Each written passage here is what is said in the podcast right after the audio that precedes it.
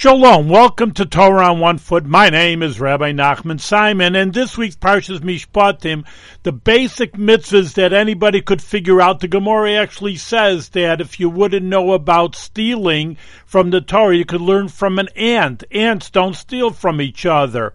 But this is very interesting because we just had last week the Ten Commandments, which is the highest godly revelation that known to man.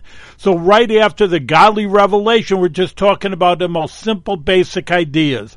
And the answer really is, is that the basic ideas in life for not just be done because, yeah, makes sense and it's only normal and surely we should do it, but everything we do, including the most basic ideas of mankind, are be uh, accomplished only because the Almighty told us to do it.